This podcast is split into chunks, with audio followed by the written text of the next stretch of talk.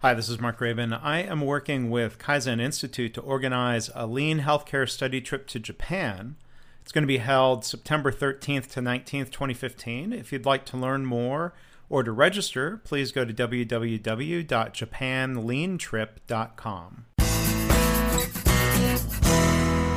Hi, welcome to episode 79 of Lean Blog Audio. It's August 3rd, 2015.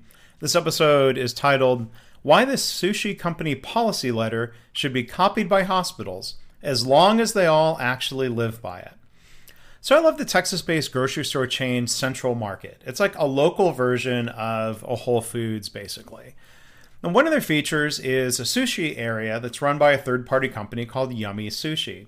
Now, posted prominently in that area is a letter that outlines their stated approach to quality and safety. And if you want to view the original version of the letter, you can go to leanblog.org slash audio 79. Now, I'm basically going to read the letter, but as if it was the policy of a hospital or a health system, just by changing a few words. Now, I can't find any news articles about safety or quality problems related to the company, Yummy Sushi. You know, unlike the sad story of the customer illnesses and deaths that were caused by problems with Texas based Blue Bell ice cream.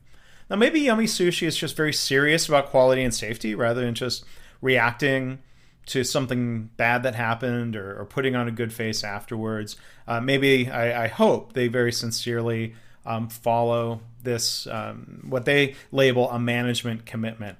So here's the modified letter written about, you know, kind of a, a fictional uh, Excellence Health System. We at Excellence Health System have always been committed to a high standard of business practices, both toward our patients and our employees or partners.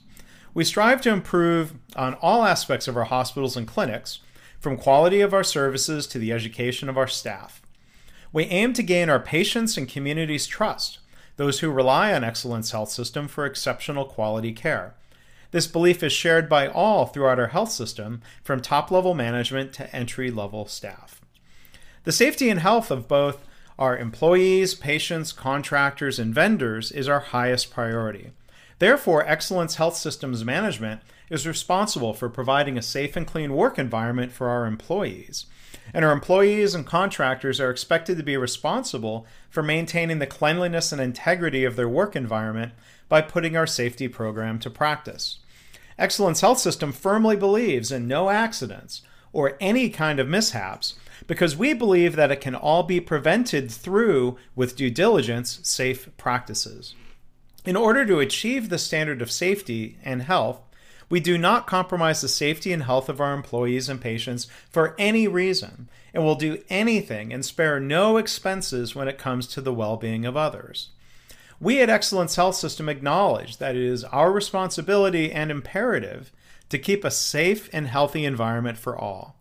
Excellence Health Systems Management is committed to constantly improving our standard of operations for the betterment of our organization and the safety of all.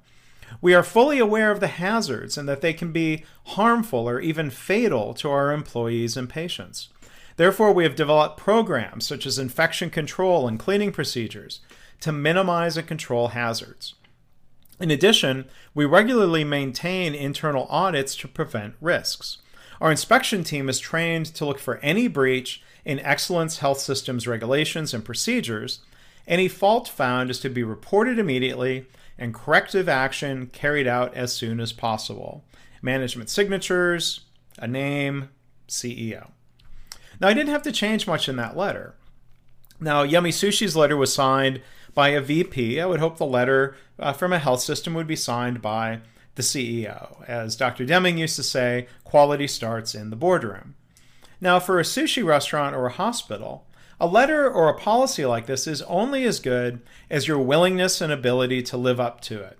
That means living up to it every day, not just when it's convenient. It's too easy for hospitals to say something like, patient safety is always our top priority, even when that's not always demonstrated. Now, can a hospital really spare no expense when it comes to safety for patients and staff?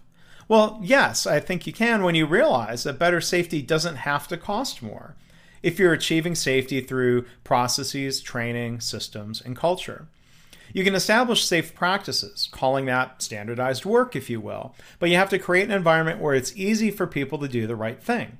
You can't have an environment where people are frazzled or fatigued or overly stressed. You can't have that. You need to give people the right equipment to do their jobs. Sushi chefs need very sharp knives. Now, it's said in cooking classes that dull knives are the most dangerous. So, is your hospital giving people sharp knives that are kept sharp through good support processes?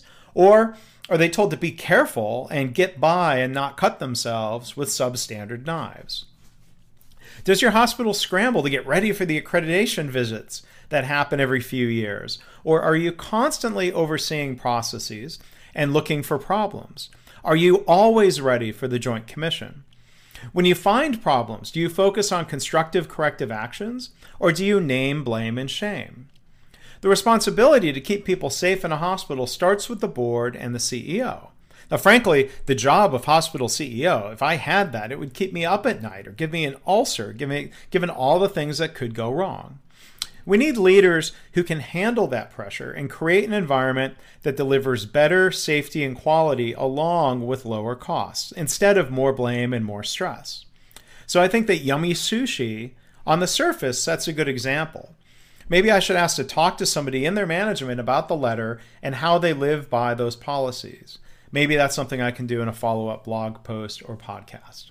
So thank you for listening. If you want to subscribe to the series, go to leanblog.org slash audio.